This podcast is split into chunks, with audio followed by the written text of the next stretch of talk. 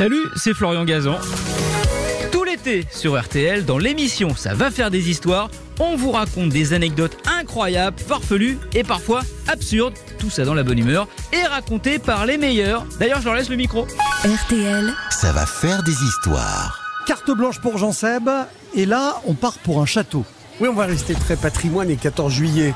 Château de Pierrefonds, on est dans l'Oise, c'est juste à côté d'ici. Hein. Pierrefonds, c'est une, une petite commune de 2000 habitants posée depuis des lustres entre un lac et la forêt de Compiègne. Attention, top chrono.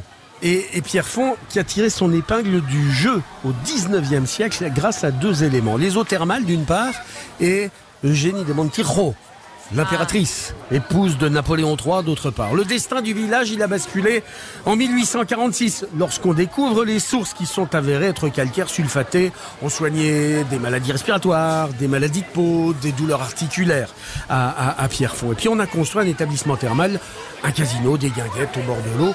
Tout cela, très bien. Mais l'impératrice, elle a consacré Pierrefonds-les-Bains comme the place to be.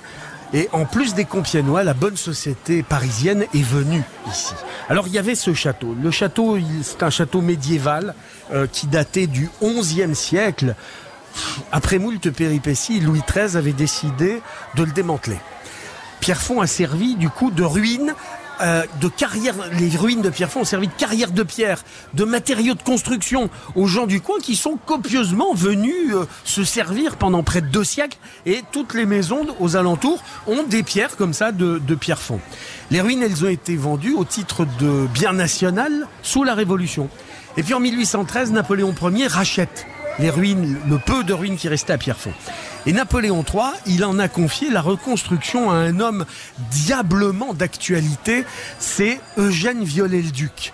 Moi, j'ai été il y a deux jours totalement ému aux larmes par les premiers, éléments de charpente qui sont en train d'arriver à Notre-Dame, qu'on a débarqué en barge avec l'immense grue qu'il y a sur Notre-Dame, et on est en train de poser les premiers éléments de charpente pour retrouver cette flèche de Viollet-le-Duc.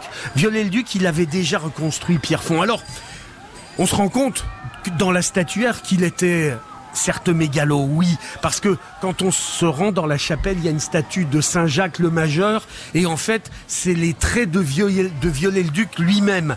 Du coup, on a beaucoup critiqué ses travaux, on a dit qu'il était totalement mégalo, qu'il était limite euh, hors l'histoire, mais pas du tout, parce que euh, ça a été la même chose avec la flèche de Notre-Dame. hein. On a hurlé au loup quand euh, Viollet-le-Duc a construit la flèche. Mais sans lui, en attendant, faut être clair, le château, il n'existerait plus.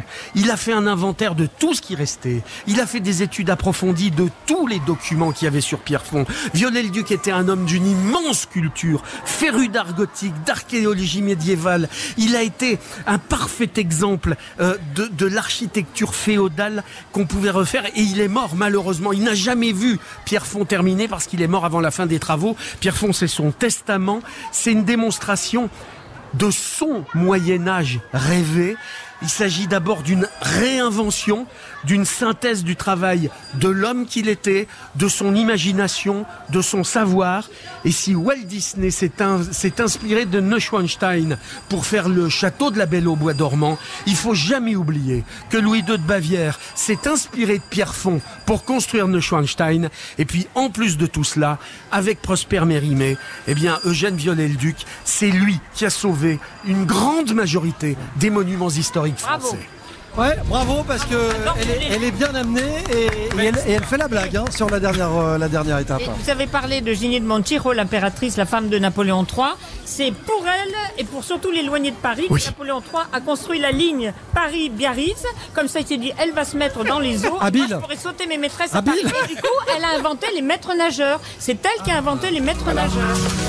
Merci d'avoir écouté cette histoire. Retrouvez tous les épisodes sur l'application RTL et sur toutes les plateformes partenaires. N'hésitez pas à nous mettre plein d'étoiles et à vous abonner. À très vite.